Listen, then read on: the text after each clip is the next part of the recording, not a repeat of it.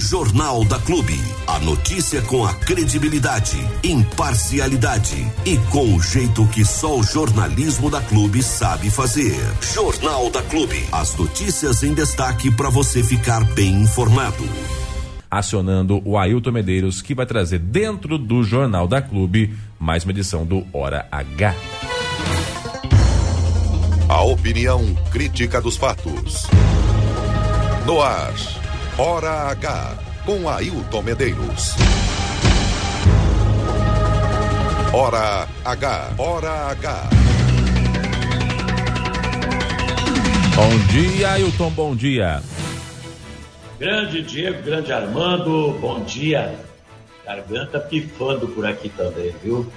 esse tempo maluco, né? Eu não sei por aí, por aqui choveu muito, mas muito durante a madrugada.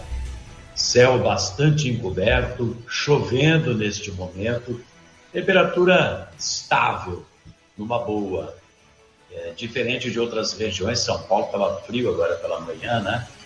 Mas de qualquer maneira por aqui está tranquilo. E a gente toma um chuvisqueiro daqui, um chuvisqueiro de lá, e principalmente com esse telhado que eu estou aqui, que não está segurando mais nada, não é fácil. A garganta vai para o peleléu, que é o primeiro, é órgão de impacto. Mas tudo bem, estamos aqui, mais uma vez juntos para apresentar o Hora H, show de jornalismo para você dentro do Jornal da Clube, que traz todas as informações com a equipe maravilhosa da Clube FM. E para você falar com a gente, já sabe, né? É só utilizar o WhatsApp 996961787. Você fala aí, já manda pra gente as mensagens aqui, beleza? 996961787. E vamos aos destaques de hoje. Direitos dos autistas e pessoas com deficiências. A audiência da Câmara aponta falta de monitores, de neuropediatras e de estrutura de atendimento na Prefeitura de Jaú. Secretaria da Educação admite problemas e diz que é preciso abrir concurso público. Todo mundo sabe disso, né? Caminhões de lixo sem óleo diesel. empresa justifica que pagamento da terceirização atrasou. Por isso, faltou recurso para abastecer os veículos. Definição de verdade e de mentira. Mudanças no regimento da Câmara para evitar fake news de vereadores são aprovadas mas a polêmica continua. Promessa, promessa, que é mentirosa, que nunca é cumprida, deve ou não deve ser punida? Hein? Daqui a pouco a gente aborda isso e mais. Mulher começa a orar durante assalto, comove o ladrão que pede desculpas e vai embora sem levar nada. Isso foi aqui na região. Essas e outras notícias você confere ao vivo a partir de agora do Hora H dentro do Jornal da Clube. Hora H. Notícia responsável. Opinião crítica. Muito bem, agora são 7 horas e 8 minutos. 7 e 8. Obrigado pela audiência. Obrigado a você que está sintonizado, acompanhando a nossa programação e o nosso Hora H. Ontem nós mostramos aqui a preocupação do Sindicato dos Servidores Municipais de Jaú com caminhões da coleta do lixo que não saíram para trabalhar por falta de óleo diesel. Como os veículos são terceirizados pela prefeitura, representante da empresa fez contato conosco para informar que faltou dinheiro para abastecer todos os caminhões e que a coleta atrasou sim, mas ela foi feita até o início da noite ruim para o trabalhador, né? que é servidor público, que entra em serviço 5 da madrugada todo dia para sair por volta de uma, duas horas da tarde e que acabou ficando no trabalho até 6, 7 horas da noite. Não é justo.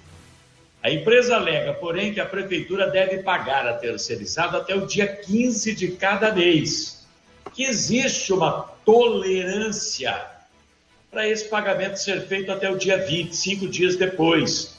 Mas que no mês de agosto a prefeitura foi pagar só no dia 28. Quer dizer, do dia 15 podia ficar até o dia 20, a prefeitura espichou até o dia 28, mas aí acabou o caixa da terceirizada.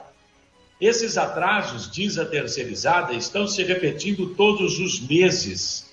E aí não teve jeito, faltou grana, não deu para abastecer todos os caminhões, uma parte ficou no pátio, ficou no CEPROM. Isso foi anteontem, e aí o sindicato sustenta que é preciso sim, mesmo com essa justificativa da empresa, que o prefeito resolva de uma vez por todas essa situação. É terceirizada a empresa que fornece os caminhões? Sim. Se é terceirizada, deve ter tido lá um procedimento licitatório, etc. E tal. Ela venceu, tem um pagamento a ser feito, que a prefeitura honre com isso e deixe de ser caloteira, como tem se mostrado ultimamente. Passar uma outra informação, essa aqui é muito curiosa, né? Aconteceu no núcleo Meiridota, em Bauru. Foi no último dia 18, a polícia só divulgou agora. Um assaltante chegou armado com uma bruta faca desse tamanho, finalzinho da tarde, início da noite. Uma senhora caminhava pela rua e ele abordou essa senhora de 34 anos de idade, mostrou aquela facona para ela e falou: pode passar o dinheiro e o celular, isso aqui é um assalto. A mulher imediatamente se pôs a orar. É uma crente, é uma, uma senhora que falou: Eu vou orar, eu confio em Deus e isso vai se resolver. Começou a orar seguidamente. O ladrão se comoveu, pediu desculpas a ela, guardou a faca, deu um tapinha nas costas e foi embora sem levar nada. Tá vendo só? Livramento. Essa que é a verdade. Agora conferindo, são 7 horas pontualmente 13 minutos. De qualquer forma, a mulher, claro, registrou o boletim de ocorrência, deu as características do ladrão e a polícia está investigando para ver se encontra o bandido. Mais um bandido arrependido, pelo menos daquele caso ali. Contra apenas quatro votos, a Câmara Municipal de Jaú aprovou esta semana mudanças no regimento interno com o objetivo de punir fake news entre vereadores. Ou seja, mentira não será mais tolerada durante pronunciamento dos senhores vereadores na Câmara Municipal. Ok? Mas afinal de contas, o que é verdade e o que é mentira? Como se trata de uma discussão muito subjetiva, tem coisa que é muito fácil de você distinguir. Por exemplo, Palmeiras tem Mundial? Não tem. Ganhou uma Copa aí, um campeonato em 51, mas não é reconhecido pela FIFA. Ponto. Então ficou fácil. Agora, quando você embaça um pouco a coisa, o que é verdade e o que é mentira? Não tem uma definição concreta de uma coisa e de outra, ainda mais ali no PABUF, durante o pronunciamento do vereador, porque tem que ser no ato, na hora. O presidente da Câmara já tem que se manifestar. O vereador Marcos Brasil, que é governista, é do lado do prefeito, ele votou contra o projeto do colega dele, o Jefferson Vieira, que também é governista, e ainda partiu para o ataque, viu? Dizendo que ao invés de ficar perdendo tempo com discussão que não leva a nada, até porque já tem uma regulamentação disso, que pode, que não pode falar e fazer dentro do ambiente parlamentar da Câmara Municipal, porque tem o regimento interno, ele falou: ao invés de ficar aí discutindo o sexo dos anjos, não é melhor resolver os problemas da cidade, não? E ele disparou já com um problemão que nós temos em Jaú. Escuta só como é que foi. Vai ver o São Crispim. Já arrumaram o São Crispim diversas vezes, está afundando, porque não tem galeria. Nós precisamos lá resolver aquilo lá.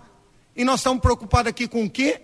Com o que se fala aqui que já tem regulamentação dentro da Câmara. Isso é um problema de quem fala aqui, que deve ser resolvido por quem fala aqui. E o senhor tem um privilégio, senhor presidente. Eu vou sair daqui, o senhor pode fazer o comentário que o senhor quiser, o tempo que o senhor quiser aí. E isso é ruim. Isso é ruim, sabe por que é ruim? Porque os defensores da moral e do bom costume aqui da nossa cidade até quando está certo isso? Eu querer o bem da minha população e eu falar que todos perdem, mas o maior prejuízo é para a população, porque todos os vereadores aqui perdem e vão continuar perdendo, sabe-se Deus até quando. Eu acho, e eu já falei aqui, que não existe mal que perdure para sempre. Mas rezo para que tenhamos a paz aqui. Doutor Segura sempre fala isso. Fala. Paulo Gambarini falava. Não, não quero plagiar ninguém aqui. Mas eu, na minha opinião, nós temos aqui resolver os problemas da cidade. Da cidade. Não os problemas. Nós temos que resolver os problemas de todos, não de poucos. Falou tudo, Marcos Brasil. Falou tudo. E foi pro palco o presidente da Câmara, hein? O senhor pode vir aqui e falar o que o senhor quiser depois, que também não está certo. Mas o autor do projeto, o vereador Jefferson Vieira, se esforçou para confundir ainda mais a coisa. Aliás, está numa fase, o Jefferson Vieira, puxa saquismo tem limite, né? Ele aproveitou que outro vereador havia tocado no assunto das cirurgias seletivas, prometidas várias vezes, agora vai, agora vai, agora vai. O pessoal dava data para começar, para pegar no breu, aquela coisa toda, e até agora isso não foi cumprido, né? E ele disparou que isso, isso não é mentira, isso é promessa. Promessa pode ser cumprida ou não. Quando é para o lado deles, eles dão um jeito para tudo, né? Ele começa falando algo até interessante que beneficia o servidor público nesse projeto dele, mas foi só o começo, ele descambou logo depois. Escuta, fala, Gé. Quando algum vereador ou algum funcionário público se sentir ofendido com alguma palavra de algum vereador na tribuna ou fora da tribuna, ele poderá sim entrar na, na, na, comissão de ética e a comissão vai apurar se é mentira ou se é verdade. Por isso que a comissão de ética existe aqui na Câmara Municipal. Então, o que, que é fato, o que, que é mentira? Uma coisa que já aconteceu, que todo mundo sabe que não é verdade. Agora, o que o senhor falou em relação as cirurgias eletivas vai acontecer daqui, isso aí é promessa. Isso aí ninguém está falando mentira. Promessa pode ser cumprida ou não. Tem uma promessa que não foi cumprida até hoje, que virou a maior mentira da paróquia da atual administração. A promessa de que dias melhores virão. Bom, já até chegaram, mas só para o prefeito e para a cupim dele. Para a população, não. Muito bem, agora são 7 horas e 18 minutos aqui no nosso Hora H. Deixa eu mostrar aqui uma fotografia. Acabo de receber aqui de um morador do Padre Augusto Sani. Essa foto aqui é da horta do Padre Augusto Sani. Acho que dá para a gente ver aí, né? Tá vendo? Aí, fotografia da horta do Padre Augusto Sani. Os canteiros do meio aí são seis canteiros. Foram plantados com mandioca Quer dizer, a horta, que você tem que ter rapidez para produzir alface, rabanete, cenoura, rúcula, etc. e tal, para vender para a população a preço baratinho, para melhorar a alimentação da população, eles estão desperdiçando os canteiros lá na horta do Padre Sangue para plantar mandioca nos canteiros da horta. A mandioca leva seis meses para ficar pronta. Você pode plantar em qualquer cantinho, beirando a cerco, alambrado. Tem terra que não acaba mais nessa nessa horta ali do Padre Augusto Santos, eles plantaram justamente no canteiro. Eu vou falar uma coisa para você, viu? quando não tem orientação, diz que tem um veterinário tomando conta da horta. Um veterinário. É capaz deles colocarem o cara da horta lá para cuidar de bicho. Eles invertem tudo. É o governo diferente que faz essas cacas que a gente acaba de ver aí, tá? Contra a verdade não há argumento. Hora H com Ailton Medeiros. Jornalismo com credibilidade. Da mandioca aí na horta do Padre Augusto Sani, chovendo mensagens aqui. É uma barbaridade, né, gente? Pelo amor de Deus, não é fácil. São os canteiros. Você bota alface rapidinho, tá dando alface, rúcula, almeirão, aquele almeirão gostoso, que é o almeirão pão de açúcar, aquele almeirão rajado, que eu não lembro o nome que ele antigamente uma delícia, né? Faz refogadinho com um pouco de cebola, ó. Faz uma salada com cebola também, ó. Limãozinho cravo em cima, um salzinho. É rapidinho, aí o povão vai lá, compra baratinho. Esse é o papel da prefeitura com as hortas comunitárias. Não, usa o canteiro para plantar, plantar mandioca. Estão dando mandioca para o povo, não, estão vendendo mandioca. Estão socando. Não, esquece, deixa para lá. É mais ou menos isso daí mesmo que eles dão para o povo é banana. Dão nada, se tiver eles vendem aí. É uma loucura. Vamos mudar o assunto, são 7 horas e 23 minutos agora aqui no Hora H, dentro do Jornal da Clube. Bom dia para você, sintonizado na Clube FM Ontem aconteceu audiência pública sobre direitos legais das pessoas com autismo, com deficiências e doenças raras. Defensores públicos, profissionais da área, representante da OAB e demais interessados participaram. O vereador Bill Luquezzi, que é apoiador da luta em defesa das pessoas com deficiências, foi um dos primeiros a se pronunciar. Essa audiência pública foi na Câmara. E o vereador Bill voltou a atacar posicionamentos da administração do prefeito Jorge sobre essa questão.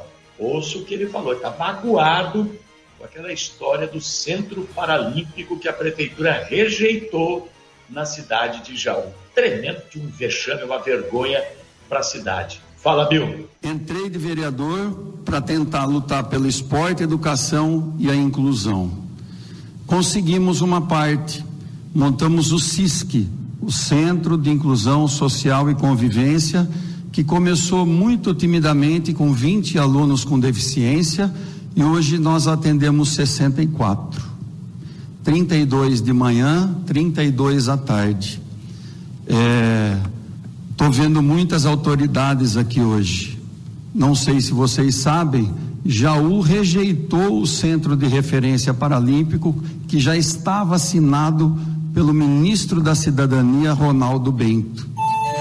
Nós continuamos a luta para trazer o centro de referência paralímpico, mas já tivemos a resposta da secretaria do prefeito.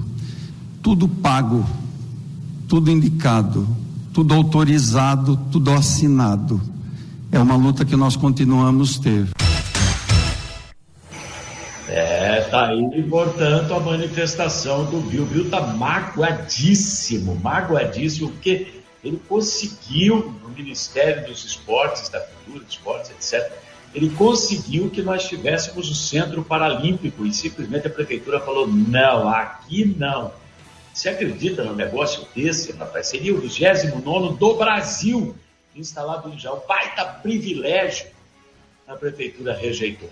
A avó de neto autista, dona Cidália, o nome completo dela não foi divulgado durante a audiência pública, mas a dona Cidália compareceu, se inscreveu, falou e reclamou das carências do município de Jaú nessa área, que são muitas. Segundo ela, falta quase tudo, da dó das pessoas que dependem do poder público em Jaú. O governo cego, com os olhos absolutamente cegos, tapados para o que precisa ser feito, ainda mais numa área tão delicada e importante quanto esta. Escuta o que é que diz a dona Cidália.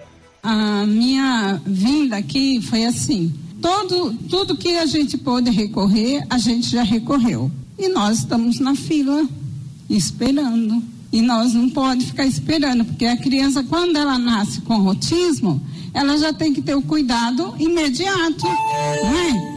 A, a, gente não pode esperar depois do 6, do 18, do 19, do 20. A gente tem que ter o direito sendo vindo adquirido a criança. E a gente vê que isso não está funcionando. É isso ah, o que a gente tem que reivindicar. As escolas não têm monitor, a criança tem direito ao monitor e não tem.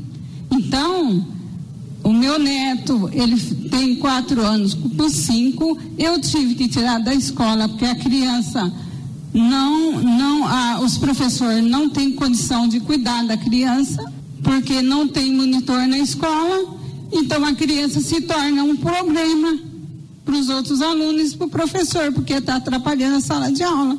Então, a gente precisa que tudo funcione para a criança evoluir, para a criança crescer, para a criança conviver em ambiente e, e, viver a vida normal, porque tem crianças que ele evolui muito bem, sabe? Tem crianças que é mais difícil, tem criança que é mais fácil, não tem neuro, estamos na fila, tem um laudo de Bauru, não aceita o laudo de Bauru, do neuro de Bauru, Jaú não aceita, tem que fazer outro, não tem neuro, não, tem muita criança na fila e tem que funcionar. Como fazer funcionar?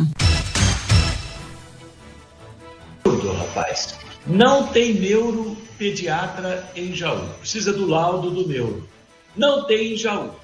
Aí você vai em Bauru e consegue o laudo. Não, não, o laudo do neuro de Bauru não aceita, tem que ser daqui. Mas que não tem! Como é que você faz funcionar um negócio desse? Eu, eu, eu pergunto, não é só para judiar da população? É gente humilde, é gente simples, é gente que precisa. O poder público existe para isso, nós pagamos impostos para isso. Como é que permite-se chegar num ponto deste? É uma administração, sabe aqueles macaquinhos? Não enxerga, não escuta e não fala. É mais ou menos por aí, um absurdo o que está acontecendo em Jaú nos últimos tempos. Não dá para tocar assim, gente. É, tem que ter autoridade, Ministério Público. Nós precisamos do Ministério Público em Jaú. Prefeito não resolve, quem tem que fazer a coisa funcionar é o Ministério Público na base do pontapé. Porque o governo não anda, só pensa nas coisas que ele quer, nas coisas que são do interesse dele. Ponto final. O resto pouco importa. Está aí. Não fui eu que falei, é a população. Representante da Secretaria da Educação, o supervisor Célio Luiz Cardoso, admitiu os problemas, principalmente com relação à falta de monitores. E falou que é preciso abrir concurso para contratar gente. Claro que é preciso abrir concurso. Agora vai esperar acabar o governo do Jorge para abrir concurso público. Já tinha que ter aberto, meu Deus do céu. Mas vamos lá, vamos ouvir o Sérgio. Fala, Sérgio. A questão da monitoria, o que, que acontece? Nós tínhamos um concurso e nós chamamos toda a listagem de aprovados. Ah, desde 2021 apenas até a data de hoje, nós chamamos 43 monitores concursados a mais, né?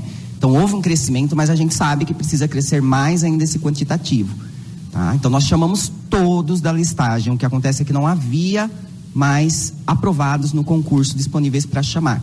Então a gente reconhece esse déficit, inclusive ah, esse ano mesmo passou a criação de mais 30 cargos de monitores para a gente poder ampliar e está no prelo, né, está em trâmite burocrático dentro da, da prefeitura, a realização de um novo concurso para essa área para a gente suprir toda essa demanda. Entretanto, né, convido a, a Cidália a procurar a Secretaria de Educação, porque se a criança está fora da escola, isso não pode acontecer.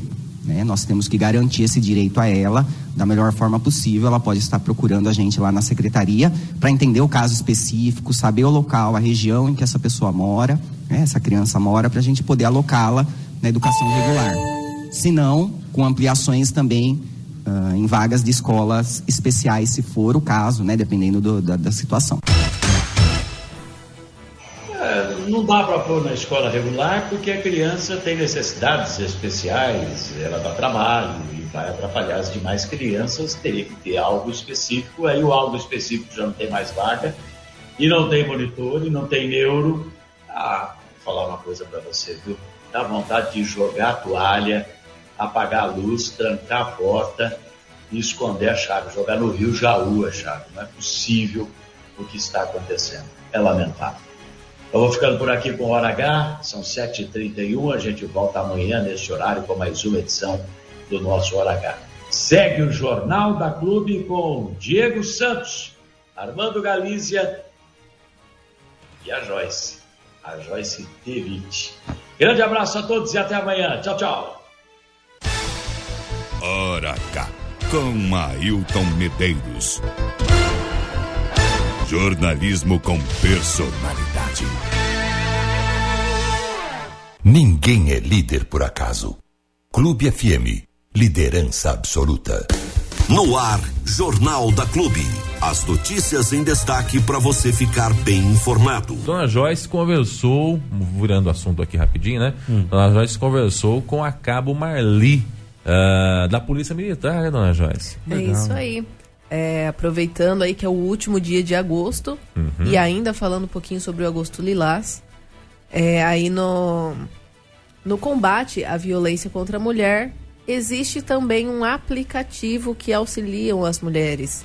As mulheres que já têm aí a medida protetiva, existe um aplicativo em que ela baixa no celular e, e ao utilizá-lo, automaticamente a polícia já tem é aí a localização de onde essa pessoa está. Facilitando. E eu achei super legal isso aí, viu, Armando e ouvintes da Clube? Só te cortando rapidinho, porque eu tava sempre, junto né? com a.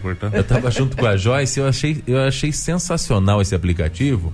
Que, que a pessoa que tem a medida protetiva, ou seja, ela já está ali numa situação de ataque né, direto de alguém, né, normalmente um ex-companheiro, ela baixa no celular esse aplicativo e o celular dela vira um botão do pânico.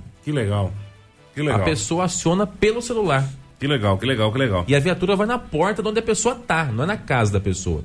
Então a pessoa tá em algum problema de dificuldade, dificuldade não é isso, Joyce? Isso. A pessoa só abre o aplicativo e aperta o botãozinho ali, tá no mercado, tá na praça, tá em tal lugar, ele já aciona, a pessoa não precisa falar nada, é só apertar o botão. Cai lá, já sabe quem é porque está cadastrado, já sabe onde a pessoa tá porque o, o Google Tem faz a, a, o georreferência ali hum. e a viatura vai naquele local em que a pessoa está. E é instantâneo, né? Instantâneo. Gostei disso. E a gente conversou com a Marli, que é aí da Polícia Militar, e ela explicou exatamente como funciona esse aplicativo e também umas outras medidas e ações que eles têm tomado. Legal. Vamos lá então? Vamos lá. Um olá para você que acompanha a Clube pelas redes sociais ou sintonizado no 100,7. Hoje eu estou aqui para mais uma vez falar um pouquinho do Agosto Lilás, que é o mês de conscientização ao combate à violência doméstica e familiar contra a mulher. Nós falamos há um tempinho atrás sobre o CREAS, sobre um 180, mas existe mais um mecanismo que pode vir ajudar aí as mulheres que passam por algum tipo de agressão. Hoje eu estou aqui na base da Polícia Militar e eu vou falar com a Marli, que é capo da PM, e vai explicar um pouquinho para a gente qual é esse mecanismo. Marli, existe então um aplicativo que só baixado no celular pode ajudar a mulher. Exatamente. Eu seguro, você segura. Pode falar. é, exatamente. Esse aplicativo ele se chama SOS Mulher. Para que a mulher ou qualquer pessoa que tenha uma medida protetiva possa acionar a polícia militar com mais urgência, porque muitas vezes as pessoas reclamam, né, que ligam 90 e demora, cai no atendente, aí passa para o despachador e esse aplicativo foi né, inventado pela Polícia Militar para que tenha mais agilidade nesse, nesse, nesse chamado, até porque é uma emergência e muitas vezes ela não pode esperar. E esse aplicativo, qualquer mulher consegue acessar ou tem é, alguma forma de fazer? Para que a mulher possa acessar esse aplicativo, ela precisa ter uma medida protetiva. Então, quando ela faz o boletim de ocorrência, ela solicita né, ao delegado que é, ela pede uma medida protetiva. Tendo a medida protetiva em mãos, ela vai baixar esse aplicativo, seja no, em qualquer celular, né? Ela pode baixar e através do, do botão de pânico ela faz essa chamada. Portanto, por isso, somente as mulheres, as mulheres, idosos, qualquer pessoa que tenha medida protetiva consegue fazer esse acionamento direto. Então, baixa o aplicativo, faz um cadastro e a partir daí consegue ter acesso. Exatamente. É, o cadastro é simples, é nome, RG, CPF, endereço. É, mesmo a vítima colocando um endereço quando ela faz esse pré-cadastro, esse primeiro cadastro, posterior, quando ela precisar da polícia militar, ela pode estar em qualquer lugar, porque a, o, o, o local onde a polícia militar vai é o local onde ela apertou o botão de pânico. De repente, se ela está no mercado, está em outra cidade, inclusive, e ela estiver sendo perturbada ou perseguida por esse, por esse agressor, ela pode se chamar em qualquer lugar, que a, a ocorrência vai direto para a nossa central, que vai despachar a viatura que estiver mais próxima. E a partir daí, é, como funciona o trabalho da polícia? Então, posterior a esse, esse trabalho, o policial vai atender essa ocorrência vai ser cadastrado novamente, né? Porque se ela tem medida protetiva, ela já teve um cadastro anterior, será feito a, a uma nova investigação para que tente, caso nessa data, se nesse momento não conseguir prender o agressor, outras medidas serão tomadas para que consiga é, é, prender né, essa pessoa que, que está praticando esse crime. Marli, também tem um, tem uma outra forma que vocês estão fazendo, né, um programa que, que você faz é, com essas mulheres posteriormente. Como funciona? Esse programa né, é um, uma outra forma que a Polícia Militar também encontrou para ajudar as mulheres que são vítimas de violência doméstica. Muitas vezes elas se sentem sozinhas, sem, sem saber nem quais são os direitos que elas têm quando elas são vítimas de violência. Então, é, a Polícia Militar, desde 2020, ela vem aplicando esse programa que se chama Equipe Maria da Penha, Visita Solidária da Equipe Maria da Penha. É, essa equipe normalmente é composta por uma mulher, por uma policial feminina, com um policial masculino. É, nem sempre a gente tem essa disponibilidade aqui, mas quando tem a gente faz, né? E a primeira visita que a gente faz é obrigatoriamente por telefone. Portanto, sempre que o policial militar faz uma ocorrência com uma mulher que foi vítima de violência doméstica, ele sempre pede o telefone dela e pergunta para ela. É obrigatório perguntar para a mulher se ela pretende receber a visita solidária, a visita da equipe Maria da Penha. Ela confirmando que sim, Aí, assim que a ocorrência chega no, na, na nossa é, para o nosso comandante, ele despacha e eu faço essa visita, eu faço essa ligação, converso com a mulher e pergunto se ela tem interesse na visita pessoal, que é a visita que eu vou até a casa dela para a gente falar um pouquinho mais sobre é, essa questão da violência, formas de sair desse, desse contexto. E é basicamente isso. Então, nesse caso, não é a mulher que precisa entrar em contato com vocês. Você faz esse contato para saber se ela quer a visita. Não, na verdade, é, quando o policial militar faz a, a ocorrência, no, no, dia da agressão, ele tem que perguntar para a mulher se ela tem interesse nessa visita. Então, ele vai explicar.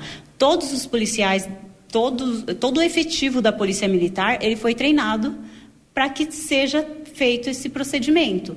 Então, é, uma vez que ele atende a ocorrência, onde tem uma mulher vítima de violência doméstica, ele vai fazer essa pergunta para ela: olha, existe uma equipe que, que pode te dar um auxílio posterior, né, depois de, de 24 horas, 48 horas, é, é uma policial feminina que vai te ligar para poder fazer esse contato. Só que a mulher tem que querer, né? A gente não pode impor essa, essa visita para ela. Então a gente só faz a visita se no momento ela disse que sim, que ela quer e também ela tem que deixar um telefone, porque como eu falei, através da nossa nota de instrução, é, é, obrigatoriamente a, a, primeira visita é por telefone. Aí depois que a gente conversa, que a gente passa as primeiras informações para a mulher, a gente primeiro precisa saber também como está o contexto, se de repente a pessoa voltou. Uma das perguntas que a gente faz, que eu faço no caso, é se o agressor, se ela ainda continua com problemas em relação a isso, se ele voltou a perturbá-la. Então tudo isso são questões que a gente tem que analisar antes de fazer essa visita pessoal. Muitas vezes elas até já voltaram e não desejam mais essa, essa visita, então a gente tem que tomar esses cuidados para não piorar a situação da, da mulher que é atendida por esse programa. E Marli, as mulheres aqui na cidade, elas têm é, aderido a, esse, a esses programas? Você tem um, um controle de quantas mulheres estão fazendo uso do aplicativo? É, através da, das visitas você pode falar com propriedade?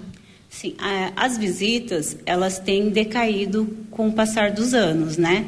É, eu até tinha uma anotação ali que em 2020 eu fiz 38 visitas e em 2020, não, em 2021 eu fiz 38 visitas, em 2022 eu fiz 27 visitas e agora em 2023 tem 10 visitas entendeu? Pelo que eu tenho percebido, tá, tá meio que decaindo esse número. É, é, a gente ainda não tem como passar né, um, um, uma, uma posição de qual é o motivo. Às vezes é o fato da mulher não querer né, que, que fazer esse, essa denúncia, continuar, levar para frente. Mas também tem a situação que muitas vão direto na Polícia Civil. Então, essa visita solidária, ela só é feita quando o boletim é feito pelo policial militar. Então tem essa questão também. Então, como diminuíram as ocorrências com, com a polícia militar, muitas mulheres estão mais conscientes através também da, da Casa da Mulher, que tem uma divulgação grande, elas estão indo direto fazer o boletim na Polícia Civil. Então diminuiu essa, essas, essas visitas diminuíram talvez por esse motivo. E sobre o aplicativo, você consegue ter uma estimativa de acessos aqui na cidade ou isso não é possível afirmar? Não, aqui eu não tenho como ter essa, essa, esse, esse dado. Eu até tenho uma informação superficial que, né, que, que dados de, dois, de 2023, agora de abril de 2023, é, eu vi através de uma entrevista de uma oficial da Polícia Militar que desde o início de 2020 tiveram 35 mil pessoas que baixaram o aplicativo. É, dessas 35 mil pessoas, tiveram cerca de 3 mil e uns 3.700 mais ou menos que é, fizeram uso do aplicativo, porque é, é até um, uma informação boa, né? A gente saber que 35 mil pessoas baixaram, mas nem todos precisaram usar, né? E, e dessas, é, dessas 3.700 em média, é, 280 mais ou menos pessoas, homens, né? Agressores foram presos através desse, desse trabalho do aplicativo. Mas assim, aqui na cidade, eu, como eu comentei né, anteriormente, durante uma visita dessas que eu fiz, a gente baixou o, o aplicativo no celular da pessoa, da vítima, e a gente fez o teste na, na própria casa dela. É, fizemos o teste, colocamos, é, apertamos o botão de pânico e eu estava com rádio com HT e automaticamente a chamada foi para o 90. Então assim funciona mesmo. Eu, eu sou eu sou prova, não precisei para mim, mas a gente fez um teste em uma dessas visitas e automaticamente chamaram, pediram para a viatura ir até o local. Aí eu entrei na rede rádio e falei que era um teste que a gente estava fazendo. Na verdade, foi meio assim. Não, a intenção não era essa, mas acabou dando certo. Aí eu falei que era um teste e, e que a gente estava, que podia dar baixa na ocorrência, que ninguém, não tinha ninguém em perigo naquele momento. Então foi, foi bem interessante porque a gente viu ele funcionando. Achei bem legal. Então, Marli, fala pra gente um pouquinho da importância de fazer o uso do aplicativo e também de aceitar essas visitas.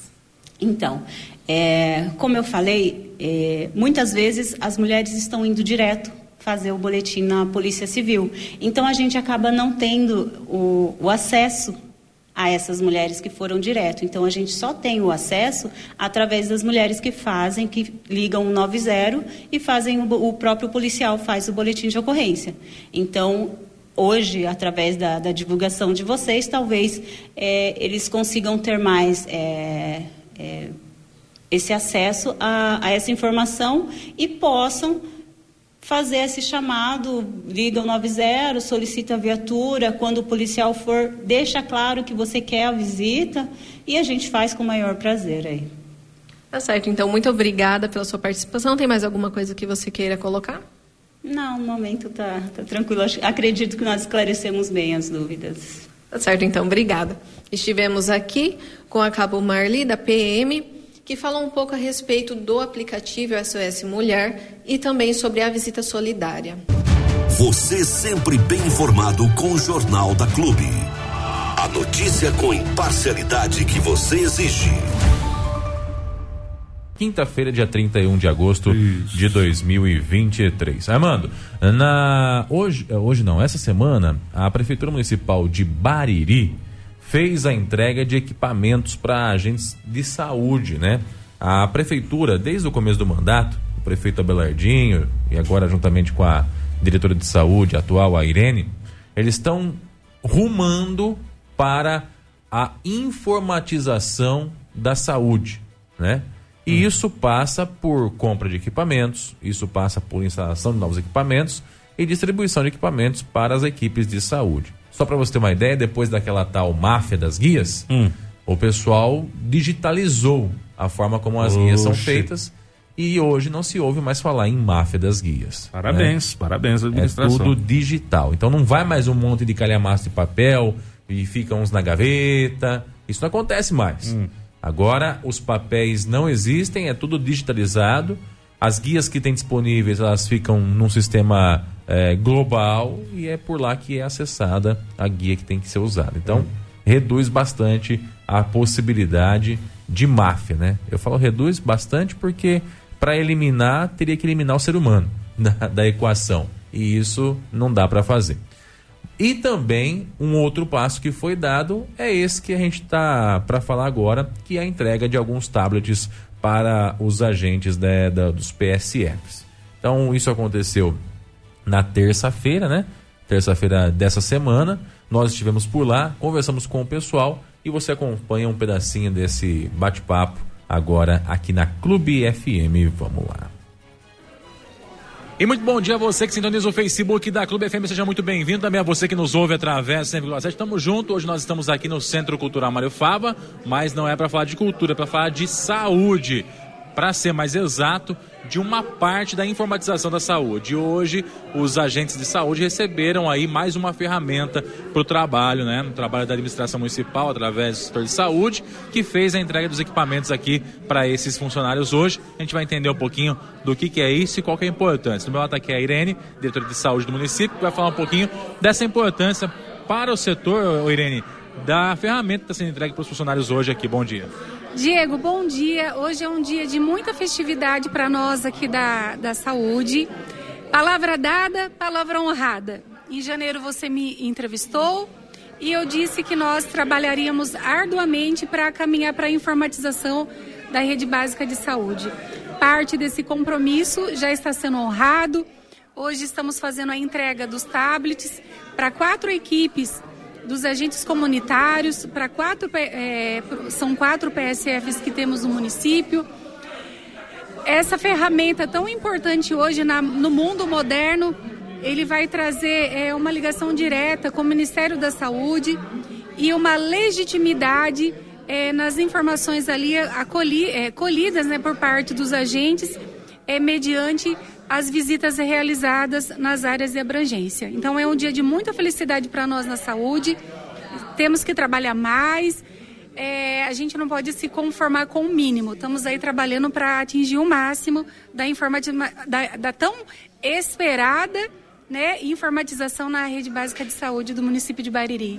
Bom, hoje foi entregue para todos os funcionários, mas esse sistema já foi testado numa situação localizada, né, Irene? Isso, é, as meninas aqui, o PSF2 foi o polo pioneiro, né? Nós testamos aí praticamente durante dois meses para poder hoje realmente bater o martelo, no meio de tudo isso, tramitar as, as compras, na qual eu agradeço aí imensamente é, o Luiz, né, o Luizinho do Soma 1, que cuida aí da parte das nossas finanças. Agradeço é, a diretora de finanças, a Natália, e ao senhor prefeito Abelardo, por confiar em nosso trabalho, né, de dar aí o veredito final para que essa compra, essa licitação acontecesse. Agradecer também ao setor de licitação que sempre é, nos atende prontamente. Então, Diego, é, é um trabalho em conjunto, né? É uma somatória Hoje, o resultado de hoje é a somatória dos do esforços aí de muitas pessoas envolvidas. A minha gratidão. Legal, do meu lado de cá tem uma parte da equipe aqui do PSF2 que já vem trabalhando com esse sistema há alguns meses. E eu queria que você falasse um pouquinho a respeito de como é que isso está sendo feito. A Carla está aqui, também as meninas aí que vão falar com a gente. Como é que está sendo feito esse trabalho e, e se tem ajudado ou não esse tablet aí na mão de vocês? Bom dia. Olá, bom dia, bom dia a todos. É, a gente fez realmente um treinamento com o tablet na questão de, de agilidade, ele é muito bom, né? A gente vai ganhar um tempo enorme com isso, então eu acredito que essa nova tecnologia venha a somar mesmo no nosso trabalho, eu espero que isso realmente aconteça. E a gente está realmente se preparando para isso, né? E, e, assim, não só a gente que já foi treinado, mas eu acredito que para as outras meninas também Vai ser um processo fácil de ser feito, como foi falado aqui hoje, todo mundo tem acesso à tecnologia, a gente não pode ficar para trás, né? A, a tendência daqui para frente é a gente evoluir e eu acredito que o uso do tablet vai nos ajudar nesse sentido. Além de ser uma, um grande ganho em tempo, o nosso trabalho ele vai funcionar ainda melhor, né? Então a gente espera realmente fazer um bom uso dele e ajudar realmente a população também, né, ser mais eficiente nas nossas visitas. Como que é seu nome? Elisângela. Elisângela, você encontrou mais dificuldade ou facilidade com o tablet aí no, no dia a dia no uso? Oi, bom dia. É mais fácil, porque a gente já sai nas casas, a gente já faz a visita e já lança e ele já vai direto já pro, pro sistema onde tem que ir as informações. Legal, então já vai interligando. Fácil, exatamente. Legal. A Aline também está aqui. Aí, Aline, foi tranquilo para usar esses primeiros meses aí? Ah, um sistema que veio para somar, né? Para ajudar a melhorar um pouquinho mais o atendimento. Aí para a gente vai facilitar. Porque a gente vai na rua e faz em tempo real, né? Legal. No dia a dia vai então ficar uma mão na roda, vamos dizer assim, ou uma mão no tablet, né? Assim que é bom, né? Ô, Irene, então, essa, essa equipe que vem já, já é a pioneira, como você disse, né? Já receberam primeiramente os tablets, já estão usando, mas agora as outras também estão recebendo, é isso, né? Exatamente. As quatro unidades de PSFs no nosso município, a partir de hoje, todas serão informatizadas. E devemos muito a isso, Diego, também ao Tom ele é todo cheio de vergonha, acho que ele nunca deu uma entrevista na vida dele. Vem cá, Tom, vem aqui. O Tom que hoje fez a entrega dos equipamentos aí, foi feita toda uma adaptação, né, Tom? Para que eles pudessem ser entregues já com, com condição de ser utilizado. Como é que foi esse trabalho? Quantos foram adquiridos? Qual foi o investimento feito aí pela Prefeitura Municipal? Bom dia. Bom dia, Diego. Bom dia, ouvintes da CRUB. Então, esse investimento foi de recurso próprio, né, do próprio município. A gente comprou é, 40 tablets, né? É, 24 TAPs está sendo entregado agora para os agentes. Né? É, foi é, instalado toda a, a parte de, de, sistemas próprios de cada é, do recurso né, do, do, atendimento, né, cada um. É, esse software é da empresa nossa terceirizada, né, que, que, que, gerencia todo o sistema de saúde do município, né. É, e foi um estudo de uns dois anos, mais ou menos, para a gente ter, chegar nesse, nesse ponto de instalação, né. É, a gente fez esse teste de dois meses na, no PSF2, foi muito evolutivo, né? Tivemos, tivemos muitos, muitos ganhos né, no sistema, né? E agora chegou o momento de fazer entrega e instalação nos outros, nos outros quatro PSFs. Tá? Perguntar para você aí, daqui para a informatização 100% da saúde, está muito longe ainda? Não, está tá quase perto, quase próximo, né? Então a gente tem é, ganhado muito campo né, nessa nesse espaço. A gente vem gradualmente é, informatizando as unidades, né? É, demanda de muito trabalho, né? Da, tanto nossa quanto a administração, né? Mas a gente está próximo da informatização total da saúde do município. E essa, essa informatização significa também a interligação entre os pontos ou somente a informatização local a princípio? Não, é uma informatização global de todas as unidades do município de Bariri. Né? Com o nosso sistema integrado de saúde, é, ele está sendo instalado em todas as unidades, né? e todas as unidades estão sendo interligadas. Isso é importante, gente, para você que passa aí pelo sistema de saúde municipal, porque você tem a informação de um paciente onde é que ele estiver, no, em qualquer ponto que ele estiver da cidade, você tem a informação dele sem ter que ficar procurando papel lá no arquivo, né? Aquelas coisas cheias de pó lá. É, o, o, sistema do computador não tem poeira, né? É tranquilinho, é só digitar lá o nome do paciente, já vai encontrar, puxa todo o histórico dele, já sabe exatamente se ele tem alergia a alguma coisa, enfim. Isso é muito bom também, né, Tom? Sim. É, lembrando que a gente está é, concluindo na informatização, a gente vai migrar para a digitalização da saúde, né? Que é a questão de papel zero, né? Tudo vai ser digitalizável, né? Tudo está sendo evoluído para isso, né? Em todas as, as, as formas de, de, de governo está sendo utilizado pela tecnologia da digitalização. Então, o próximo passo depois da informatização é a digitalização da saúde. Dá para prever um, uma, um, período estimado que isso aconteça na totalidade? Eu sei que a gente empurra para menos, mas você tem aí um, um ponto mais real da coisa, né, Tom? Assim, depende da nossa adaptação, né? A gente precisa fazer informatização, esperar um tempo para adaptação de todos os, os, os profissionais adaptarem 100% ao sistema, né? Aí a gente vem com a, com a digitalização.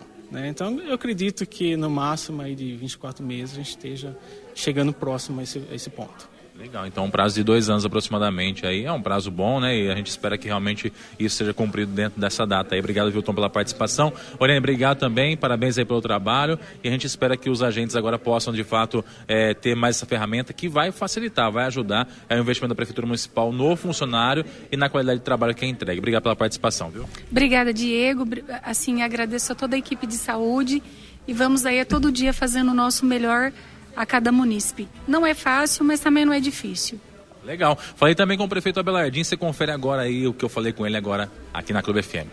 É, então como eu, eu disse, eu também repito aqui, eu falei com o prefeito, ele também esteve presente nesse momento da entrega dos tablets e a gente confere o que ele achou, o que ele disse a respeito disso. Ele estava falando meio baixinho na entrevista com o prefeito, que o pessoal estava no meio da, da, da conversa lá, então vamos lá.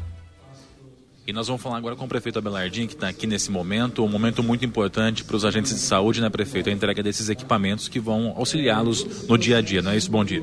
Bom dia, Diego, sem dúvida. Estamos aqui hoje fazendo essa entrega oficial para os agentes de saúde dos tablets. E esses tablets vêm para poder é, melhorar o serviço no dia a dia deles e também fazer com que a informação chegue exata lá no Ministério da Saúde, onde é mais importante. Toda essa produção que eles fazem, todas essas informações que ele tem na mão, tem que chegar lá no Ministério da Saúde. Por quê? Porque o recurso vem de lá. Quanto mais a gente informa, mais produção a gente mostra, mais recurso vem para o município. E esse é o intuito, fazer a informação real chegar para a gente poder melhorar cada vez mais a rede básica de saúde. Prefeito, quem está arcando com os custos da compra desses tablets? a própria prefeitura.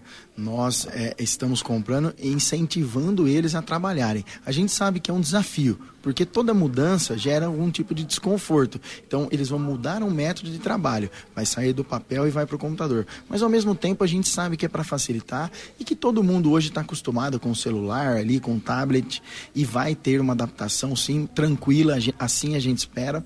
E, e, a gente precisa cada vez mais incentivar o uso da tecnologia.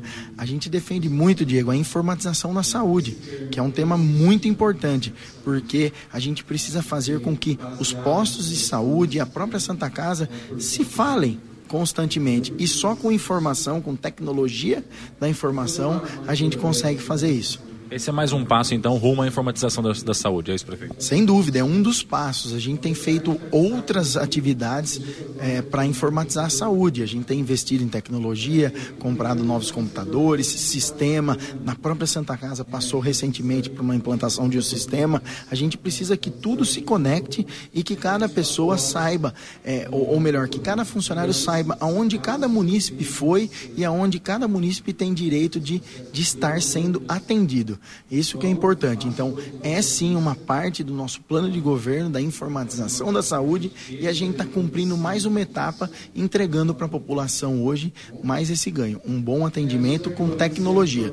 Só para a gente entender, então, os tablets eles são patrimônio da prefeitura e estão cedidos para esses agentes, é isso? Exatamente, está patrimoniado pela prefeitura municipal e os agentes de saúde estão utilizando. Cada um recebeu aqui, tem o seu documento, porque é um, é, é um equipamento, é um, um, um, um, equipamento da prefeitura. Então tem sim que ter o devido cuidado. Então cada um individual recebeu e assumiu um termo de compromisso com a prefeitura municipal para poder zelar e cuidar desse equipamento recebido.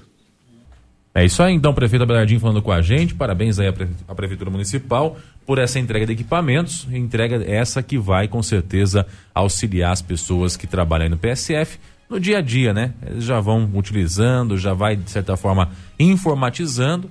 A próxima etapa, como disse o Tom aí também na entrevista, é a digitalização dos documentos para eliminar aquele monte de calhamaço. Você vai hoje no posto de saúde pesquisar a respeito de um, de um, paciente lá, rapaz, dá até alergia de tanta poeira que tem os arquivos aí, procura documento, aí você acha lá aquela pasta cheia de coisa. Hoje, com a digitalização desses dados aí, vai ficar muito mais fácil. Então, vamos passo a passo e torcer para que isso se concretize o mais rápido possível. Jornal da Clube. Não tem igual. Vamos lá, Armando Galizia. Nós estivemos em Arealva. Conversamos com o prefeito Dr. Elson. Ele que, entre os assuntos abordados com a gente, falou um pouquinho da questão do lixo, lixo domiciliar, que vai, vai passar por uma transformação na cidade de Arealva nos próximos dias. A Arealva possuía um lixão, né, um aterro sanitário, onde eles destinavam o lixo, e agora esse lixo vai ser destinado a, de uma forma ainda melhor, que é para um aterro é, conveniado com a CETESB, certinho, bonitinho. Então vai ser feito o descarte mais apropriado aí para o lixo domiciliar na cidade de Arealva. O doutor Elcio falou com a gente, a gente vai entender um pouquinho sobre como é tratado o lixo em Arealva agora aqui na Clube FM.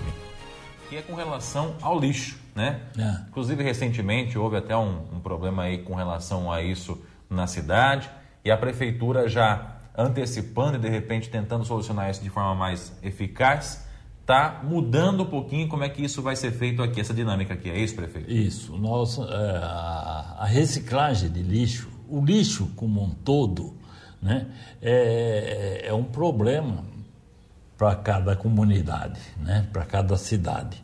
E a gente procura gerenciar de uma forma mais correta possível a, a destinação do, do, lixo. Hoje, nós é, compramos equipamentos novos e constru, construímos um espaço novo ali no antigo lixão. É, essa semana nós recebemos equipamentos né, que nós adquirimos com recurso próprio do município. Nós adquirimos aí é, vários equipamentos é, que, que possibilitam um bom e um melhor funcionamento da, da, da reciclagem de lixo.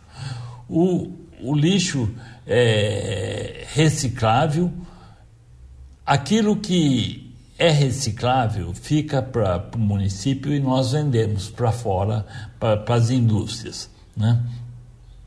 E aquilo que não é reciclável, nós fizemos agora, nós estamos fazendo um convênio com Piratininga né? e fazemos transbordo de, de faremos, né? faremos o transbordo de, desse lixo que não é reciclável para Piratininga, pro, lá para pro, pro uma empresa particular lá que se instalou em Piratininga e que faz o, o transbordo aí não só de Arealva, mas de várias cidades aí da, da nossa região. Né? Então, é, o lixo é coletado na cidade pela prefeitura, é gerenciado diretamente pela prefeitura né? não tem é, terceiros né, compromissados com esse, com esse lixo e nós procuramos dar um, um bom destino ao lixo de Arealva. Né? Então quer dizer, o lixo que historicamente era depositado no lixão aqui em Alva vai mudar. Vai mudar. Não vai mais ser no lixão que vai ser levado esse lixo. Exatamente. Vai ser, vai ser enviado, né, como eu falei aqui, né, é, aquilo que não é, é reciclável vai, vai haver o transbordo para Piratininga para uma empresa lá que, que vai destinar oh, esse, esse lixos aí em resíduos, né? é, aproveitáveis para eles lá. Inclusive, interessante que aqui em Arealva o pessoal tem uma preocupação também muito grande com relação ao lixo reciclável, né, prefeito? O senhor falou muito bem aqui. Equipamentos novos foram comprados, estão chegando para auxiliar na separação desse lixo também. Isso, nós vamos, é, nós vamos fazer, estamos fazendo a contratação de uma equipe e vamos montar uma equipe do, de, de lixo na cidade e, e fazer uma adequação né, a essas pessoas para que eles trabalhem né, é, bem e na, na, reciclagem e no destino de, de uma forma geral do, do, lixo. Ou seja, também a preocupação com o meio ambiente né, da, da, do município de Arealva para que esse lixo tenha destinação correta e adequada. É isso, prefeito? Isso aí.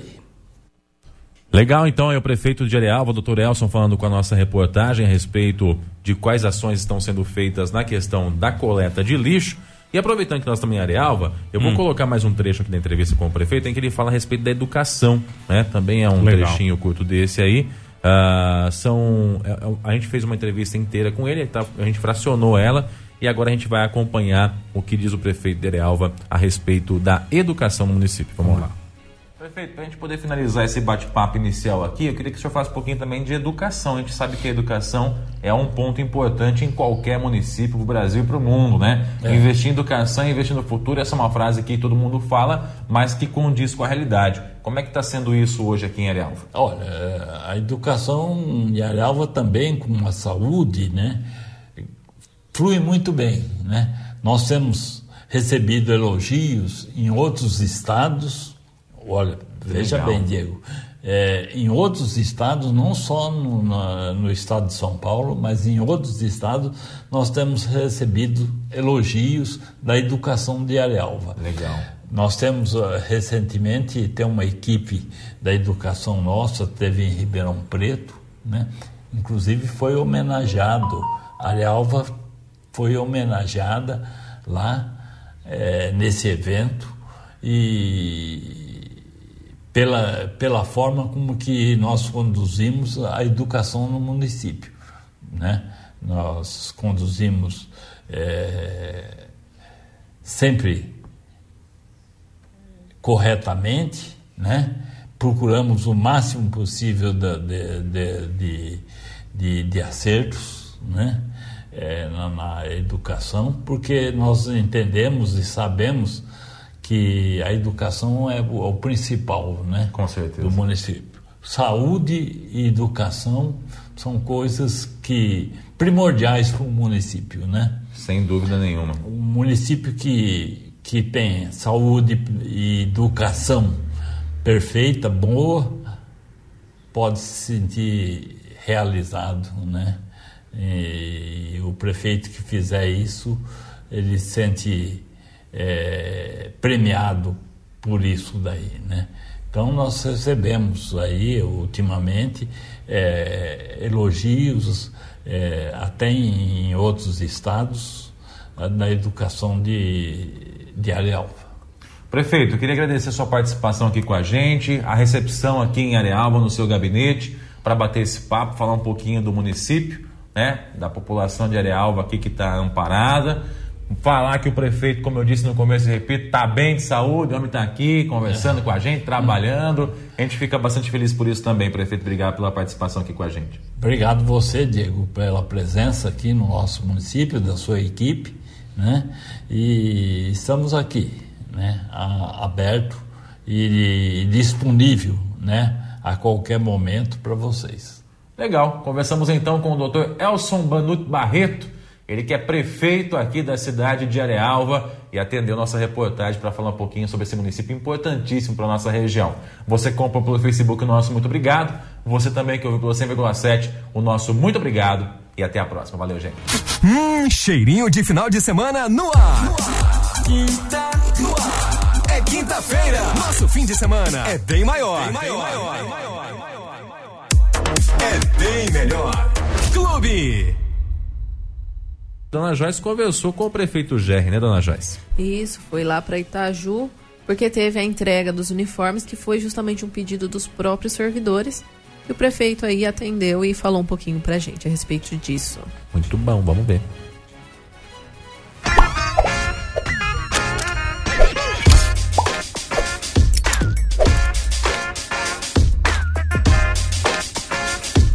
Um olá para você que acompanha a Clube pelas redes sociais ou sintonizado no 100,7.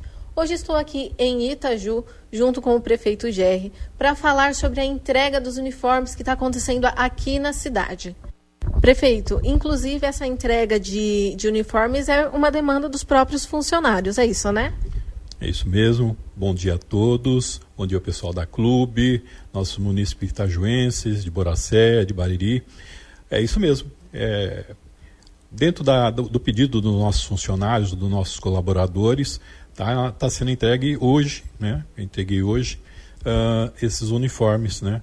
Uh, tendo vista que há um tempo atrás já entreguei já do nosso pessoal do nosso centro de saúde, né? Os enfermeiros, os nossos motoristas, os outros servidores.